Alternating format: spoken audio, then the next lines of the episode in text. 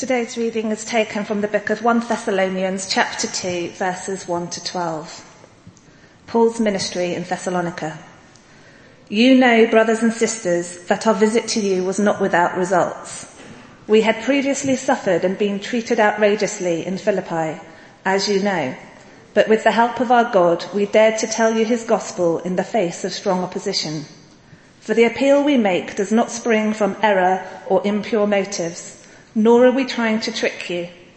On the contrary, we speak as those approved by God to be entrusted with the gospel. We are not trying to please people, but God, who tests our hearts. You know we never used flattery, nor did we put on a mask to cover up greed. God is our witness. We were not looking for praise from people, not from you or anyone else, even though as apostles of Christ we could have asserted our authority. Instead, we were like young children among you.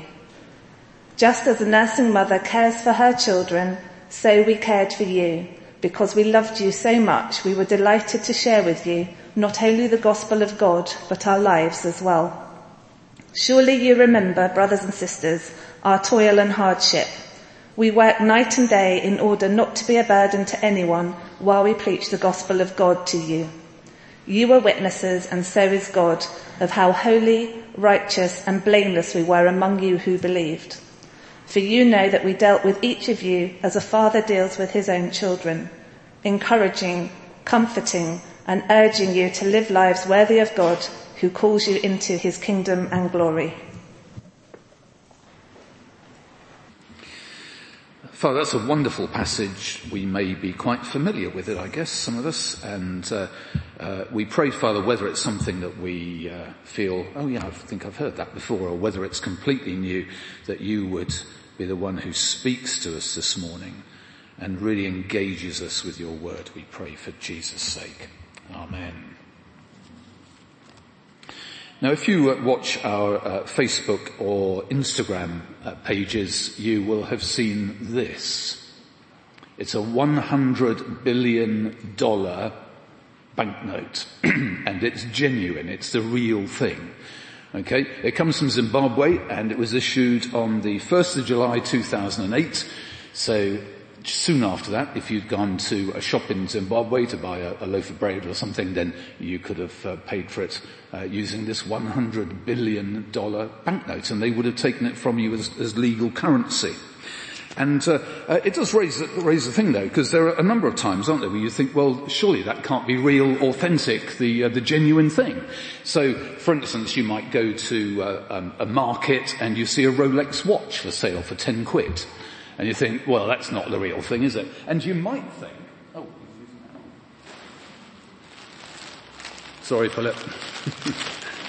and, uh, uh, or you might think, for instance, here's a pair of Levi's, okay? And uh, they belong to me. And these Levi's, I bought them in India for uh, about two years ago for about 20 quid. Now someone said to me, they can't be real, can they? They're not the real thing. Well actually I don't really mind whether they are or not, but uh, here they are. Who knows? They may be, they may not be. We really don't know. So, uh, but so, you know, people like to know if something's real or genuine or not.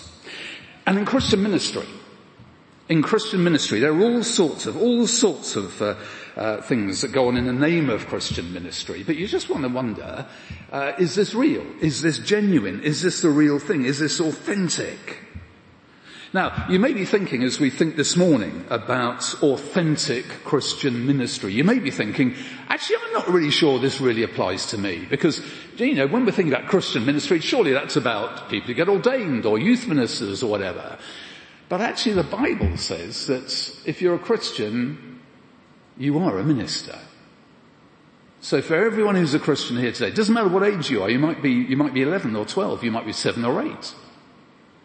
But if you're a believer in the Lord Jesus, you are a Christian minister. Or you might be 80 something or 90 something. If you believe in the, in the Lord Jesus, then you are a Christian minister. So this sermon is for everyone.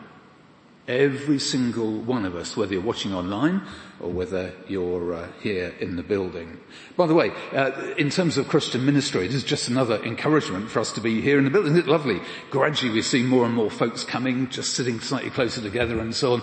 And it just does feel like this is, this is the gathering of God's people, isn't it, together here today. This is lovely. Uh, it's easier, not impossible to do it uh, uh, at a distance, but it's just easier and better, isn't it, to minister to one another. So if we're Christian ministers, and if you're a Christian, you are a Christian minister, it's a really good idea and a good thing to be here. So, uh, um, so what is Christian ministry about? What's it look like? Well, I came across uh, this about the authentic vicar. The authentic vicar preaches for exactly 20 minutes, yet manages to include all the Bible has to say on the sermon subject. The authentic minister condemns everyone's sin except yours and never says anything anyone might ever disagree with. The authentic vicar works from 6am to midnight, yet still manages to get eight hours sleep and still stays healthy. The authentic minister prepares sermons every week for 40 years and never repeats an idea, a joke or an illustration. The authentic vicar earns £200 a week, gives away half of this to charity, and yet wears new clothes and drives a fairly new car. The authentic vicar is 38 and has been in ministry for 25 years.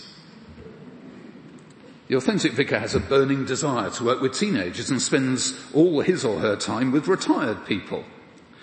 The authentic vicar makes 10 visits a day to church families, visits the sick every day, and yet still manages to reply to your email within five minutes of you sending it. And the authentic vicar has four children who never get into trouble and want to go into ministry themselves, and a wife who cooks like Delia, writes Christian books, and, and solves all your problems every time you see her. Well, those might be our unspoken expectations, actually, mightn't they? But authentic Christian ministry, what is it really about? Well, it's really about two things. First of all, it's really about pleasing God. And secondly, it's really about loving people, pleasing God and loving people. That's what this passage tells us from 1 Thessalonians chapter 2. So first of all, authentic Christian ministry, it's about pleasing God. And there are two subpoints. The first of those is suffering for the gospel. We'll come to that uh, in just a minute. But you can see in verse 1 there, you know, brothers and sisters, our visit to you was not without results. So clearly there are some distract, detractors from Paul's ministry. Uh, he wasn't around for very long, a couple of weeks or so, always a bit longer than that, and he was probably a bit of a troublemaker. No one liked him very much, and as soon as there were any trouble, he just ran away. Wasn't up to it really, was he? In fact, he was just a bit of a failure. And it says there, uh, our visit to you was not without results. Other versions have our visit to you was not a failure. And the word there, without results or failure, literally means hollow. So they're saying his ministry was just hollow. There was nothing to it. There really was nothing to it at all.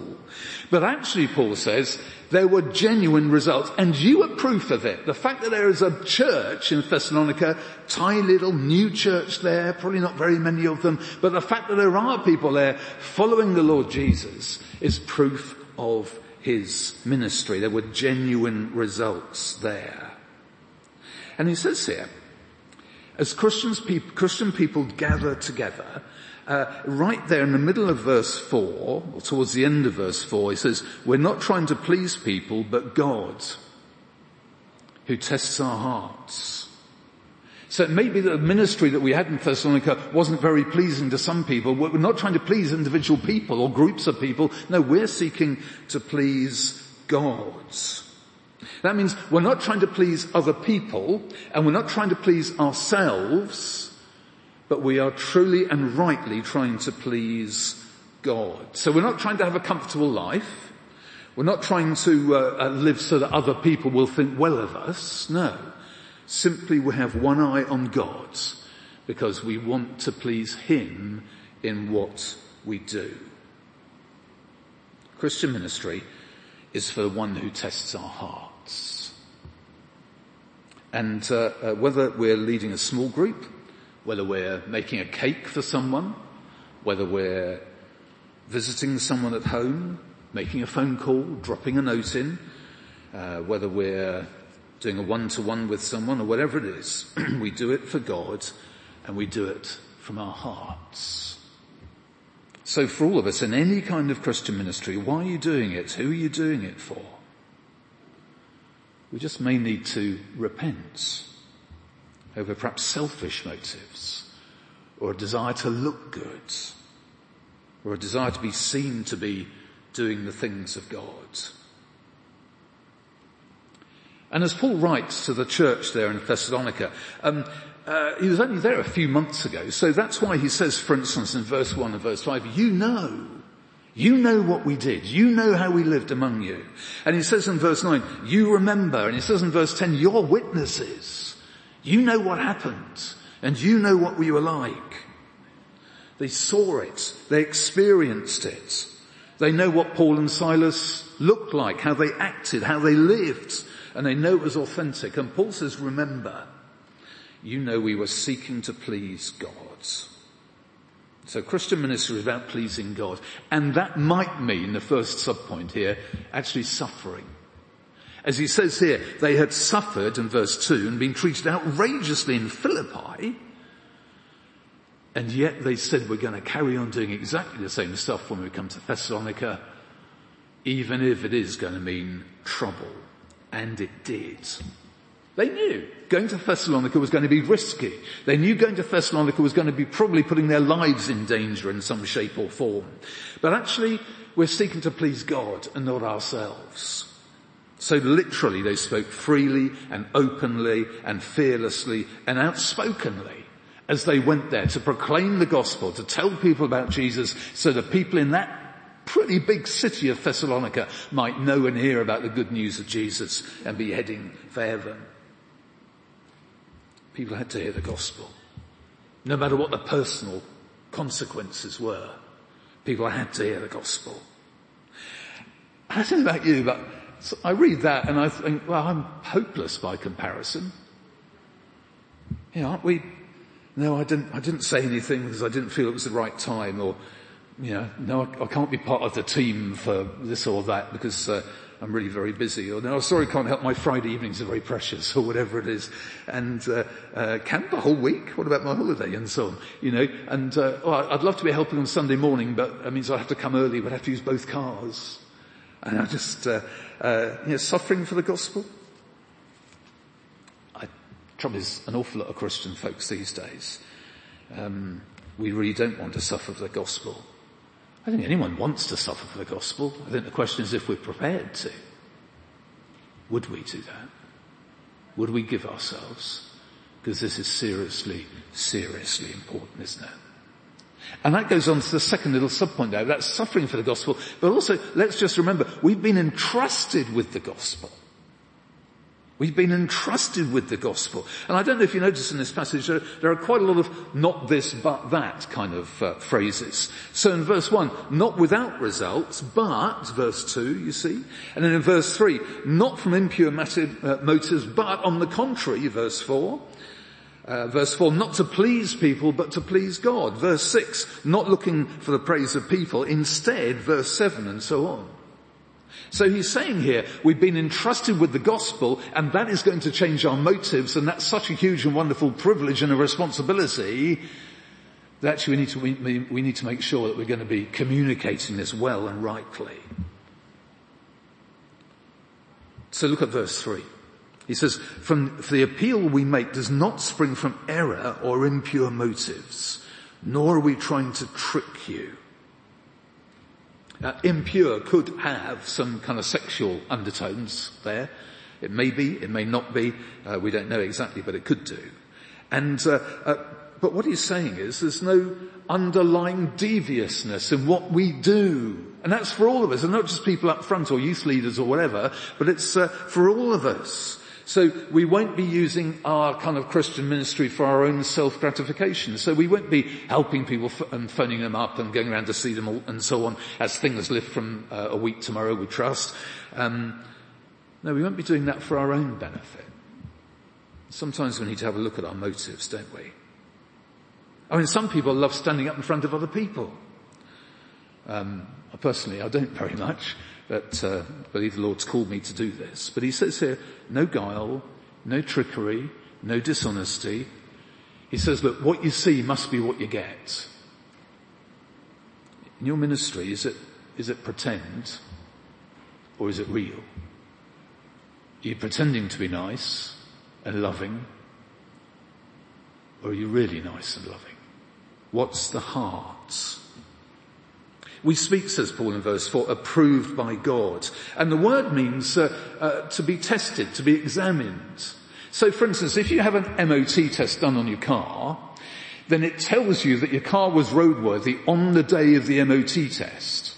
And then you have another year until the next one. But what he's saying here is the, the testing, the examination is ongoing. Every day. All the time. Every act of kindness, every uh, meal we do, every sermon we give, every uh, praying for people uh, in KO or climbers or minis or whatever this morning and so on, that is actually tested by the Lord in terms of our hearts and what our hearts are like. So how's your heart today? How's your heart today? Is what you do real? Is what you say real? And you see, God entrusts, entrusts the gospel to us extraordinarily. And so we have to ask ourselves, am I trustworthy? Am I worthy to be entrusted with the gospel? Like a steward or a trustee to look after it by proclaiming it to others. And then look at verses four and five. And those are really challenging. He says, on the contrary, we speak as those approved by God to be entrusted with the gospel.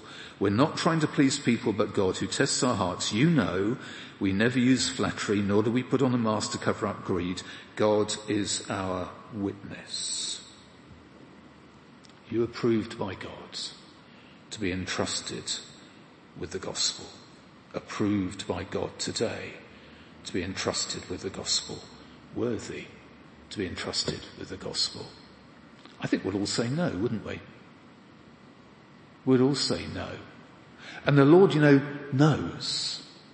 He knows our hearts. He knows how we struggle. He knows how we'd love to be, you know, better, more godly, more holy than we are and all the rest of it. He knows what we're like and he knows what we long for and he works in our hearts and he's kind and forgiving and accepting and so we do our best be approved by the gospel.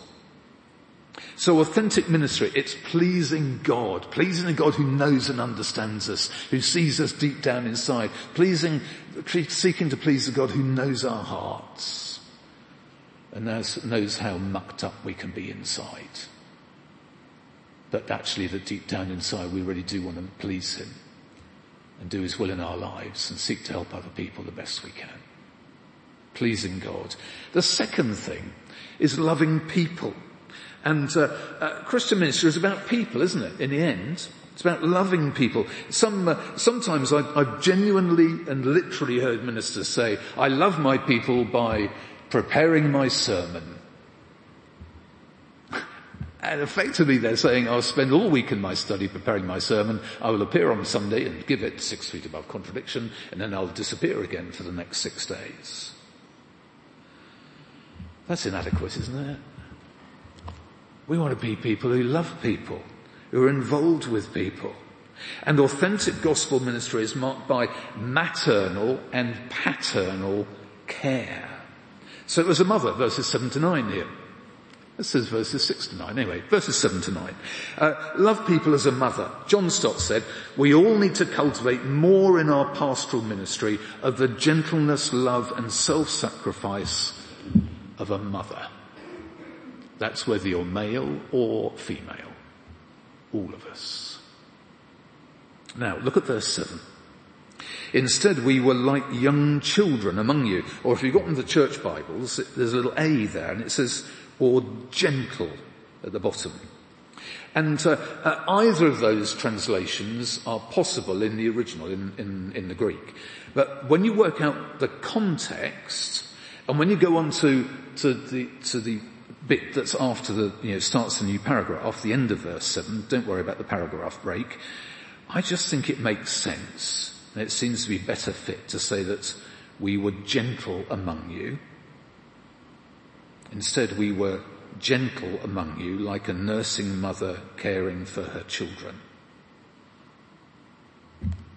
Now, a guy called uh, around about 400 AD, uh, John Chrysostom, said, uh, writing to his own church, he said this, this one thing is the burden of my prayers, that I long for your advancement. But that in which I strive with all is this, that I love you, that I am wrapped up in you, that you are my all, father, mother, brethren, children. And look at verse 1 uh, verse 8 rather. So we cared for you because we loved you so much. We were delighted to share with you not only the gospel of God's, but our lives as well. We loved you so much. We shared our whole lives with you. Wow. So there's no distant ministry. It's sharing life. The gospel is communicated life to life, actually. And this is uh, this is not my retirement announcement, but uh, um, that's a little way off. Um, but if uh, uh, at some point you'll be looking for a new vicar, won't you? And when you do, do please get someone who will let you get to know them and who will share their life with you. That's really, really important. And uh, and this sharing of life has been really very difficult over the last year and a bit, hasn't it? Um, uh, three lockdowns, still with restrictions. A week tomorrow, uh, we trust that some of the restrictions will be lifted. So let's use the opportunities for us all to be Christian ministers. To see people, invite people to our homes, pop into their homes and so on. Uh, we trust that's what we're going to be able to do. That's a great step forward. And isn't it, uh, isn't it great news, for instance, that Tiddlywinks is restarting? Pray for weather on Wednesday mornings, as uh, they'll be in the garden here. That's, that's great news, isn't it? But taking the opportunities, sharing the gospel. As we care and we love and we share the gospel and we share life with people. Just like a nursing mother. And also just like a dad, as a mother, but also as a father and verses 10 to 12. Um, when you bake bread, it's no use having the yeast. Here's some yeast. Uh, this is what we do in Hope, isn't it? We bake bread, and uh, um, it's no use having yeast in the pot. It's got to be in the dough, isn't it? Or if you use a bread maker, bung it in there with the other ingredients. That's what we do. That's what is necessary. And, uh, uh um, and as just as the yeast needs to be above the flour, so look at verse 10 here. You are witnesses, and so is God, of how holy, righteous, and blame we were, blameless we were among you who believed. Among you. Not separated from you, not as a distant kind of thing, but among you who believed, and positively among you, you believed, holy, righteous, and blameless. And the Thessalonians knew they were witnesses of Paul's behavior. They'd experienced his lifestyle. I became a Christian at 18 in a youth group. And, uh, and the man through whom I became a Christian, I can still remember it now, that was a long time ago. But the things I remember, actually I can't, I don't think I can remember anything particularly that he said to me. Actually, I can remember one or two things. But the things that I really remember are things like, uh, in his loo upstairs, never downstairs loo, loo upstairs, left hand side, there was a window, the windowsill, and on the windowsill he had verse cards from the Bible in his loo. I remember how once he was giving me a lift somewhere and he was backing out from a place, he backed into a wall that he hadn't seen. I remember his reaction to that. I remember how he had a Bible in his car and how he had a Bible on the coffee table uh, of his uh, of his home. I remember those things. I remember his life. So what are people going to remember you for? Well, they remember the good. Well, they remember, as it says in verse 10, how holy, righteous and blameless we are. Now, when we, um, among you who believed, and he says there in verse 11, this is quite, there's an educational side to this in verse 11. He says, for you know that we dealt with each of you as a father deals with his own children. And then look at these next words. Encouraging, comforting, and urging you to live lives worthy of God, who calls you into his kingdom and glory. Let's look at the uh, uh, comforting and urging. The word comforting there is, uh, is a really interesting word. And what it means is uh, putting strength in. So a bit like if you like, uh, if you have an electric car and you plug it in, and you're putting strength into the car, or perhaps not quite as good illustration, you pop up to the garage up the road and fill up with petrol, putting strength in the car. And so comforting someone, someone's gone through a rough time, someone's had a bereavement, and actually the comforting as we draw along the side, as we spend some time with them, we make a cup of tea, as we cry with them. Actually what we're doing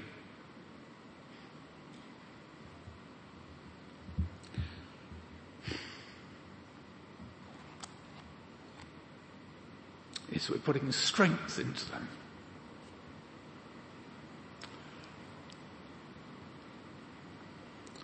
In the name of Jesus.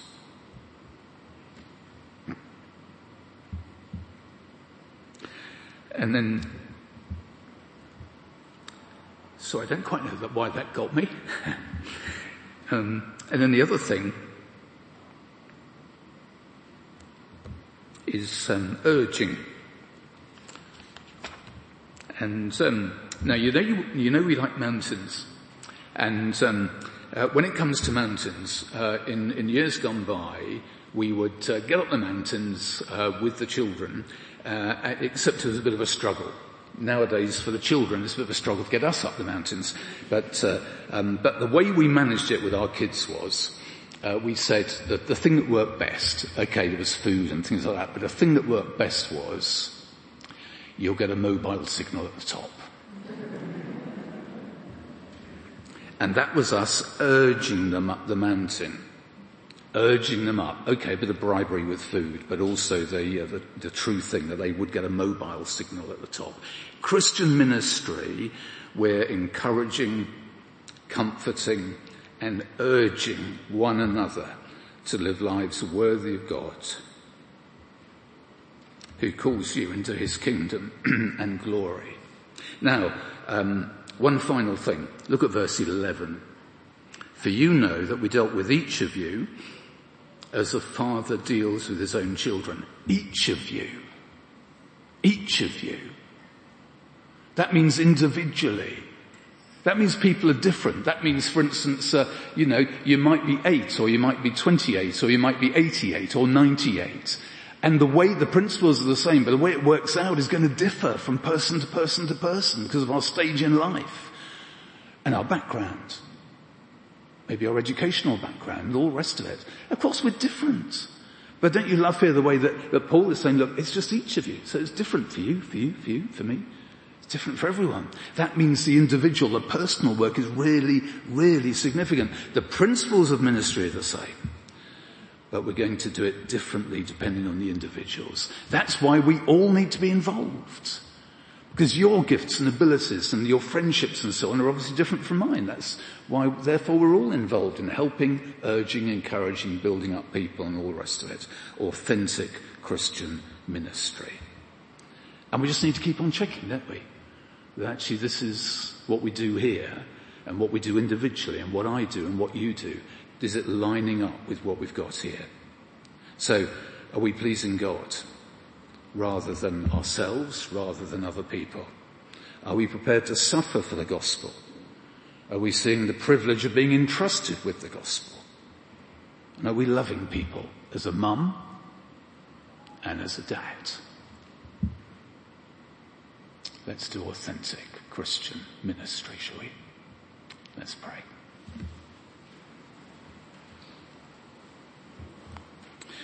Father, thank you that uh, you want us all involved and all serving you if we're Christians.